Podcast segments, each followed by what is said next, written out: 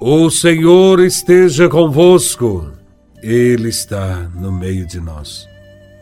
Proclamação do Evangelho de Nosso Senhor Jesus Cristo, segundo São Lucas, capítulo 8, versículos de 1 a 3.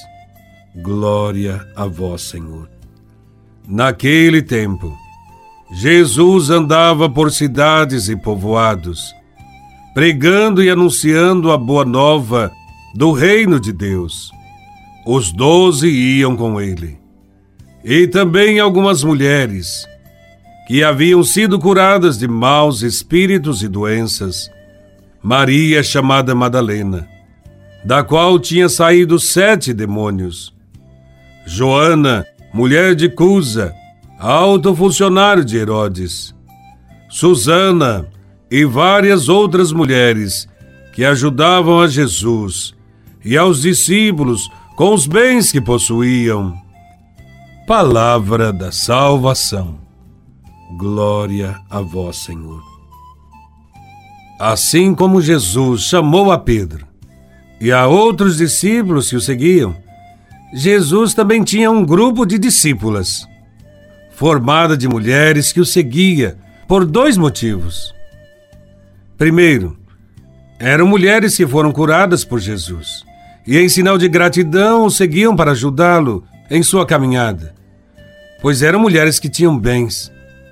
Uma delas era nada mais, nada menos que Joana, mulher de Cusa, procurador de Herodes.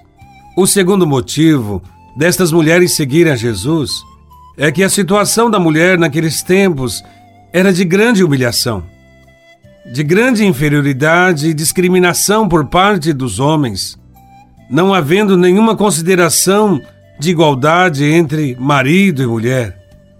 Na época de Cristo, um judeu não gastava seu tempo conversando com mulheres, nem mesmo com a própria esposa, e muito menos com outras mulheres. Elas eram excluídas da vida pública e, se saíssem de casa, deveriam ser com dois véus, um cobrindo os cabelos e outro cobrindo o rosto. Nas sinagogas, elas podiam entrar, mas havia uma entrada separada e uma grade separando as mulheres das demais pessoas. E no templo havia o pátio das mulheres, e ali deveriam permanecer, absolutamente caladas. Jesus teve uma atitude diferente com as mulheres. Ele as valorizava como seres humanos criados por Deus e para Deus para Jesus, elas têm a mesma dignidade dos homens. Jesus, como era contra todo tipo de discriminação e preconceito, ele defendia a igualdade da mulher em relação ao seu marido. Mais um motivo de gratidão daquelas mulheres para seguir o Mestre e o ajudar em sua caminhada. Assim, o grupo das discípulas de Jesus estava ligado a ele por laços de afeto e de gratidão não se tratavam de fãs, mas de seguidoras, verdadeiras discípulas. Jesus alcançou, com sua mensagem de salvação, a muitas mulheres. Ele demonstrava de modo especial o seu cuidado para com elas. Traz de volta à vida o bem precioso de uma mulher, o seu filho, que havia falecido na cidade de Naim. Na região da Samaria, a primeira pessoa a quem ele prega a boa notícia da salvação é uma mulher. E uma mulher de vida imoral. Jesus também cura a filha da mulher cananeia, que estava terrivelmente atormentada pelo mal. Também curou a mulher que estava 12 anos com uma terrível enfermidade, um fluxo de sangue permanente. Jesus deu atenção para as mulheres e fez muitas curas em suas famílias ou para elas mesmas. O Evangelho de hoje nos mostra que as mulheres são queridas e também são chamadas a servir no reino de Deus, tanto quanto os homens.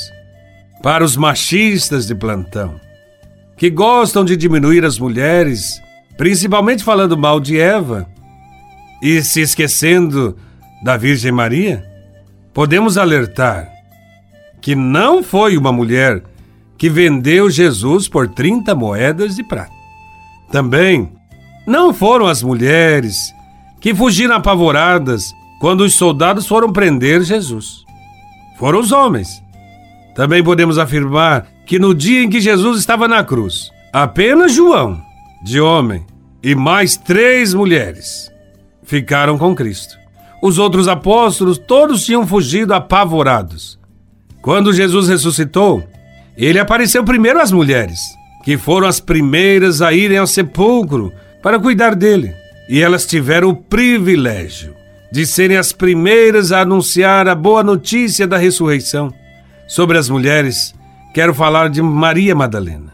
Ela foi uma discípula fiel, que acompanhou Jesus durante sua vida pública. Foi amiga, companheira, que esteve presente na crucificação e permaneceu diante do túmulo.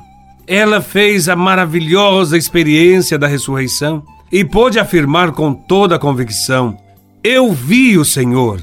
Ela foi uma verdadeira discípula, apóstola, e nos ensina a fazer a mesma coisa. Que saibamos valorizar os trabalhos das mulheres em nossas comunidades e que procuremos manter-nos sempre fiéis aos ensinamentos de Cristo, a Sua palavra. Assim estaremos contribuindo com o processo de evangelização e de libertação. Aprendamos a valorizar e a respeitar todas as mulheres. Louvado seja nosso Senhor Jesus Cristo, para sempre seja louvado.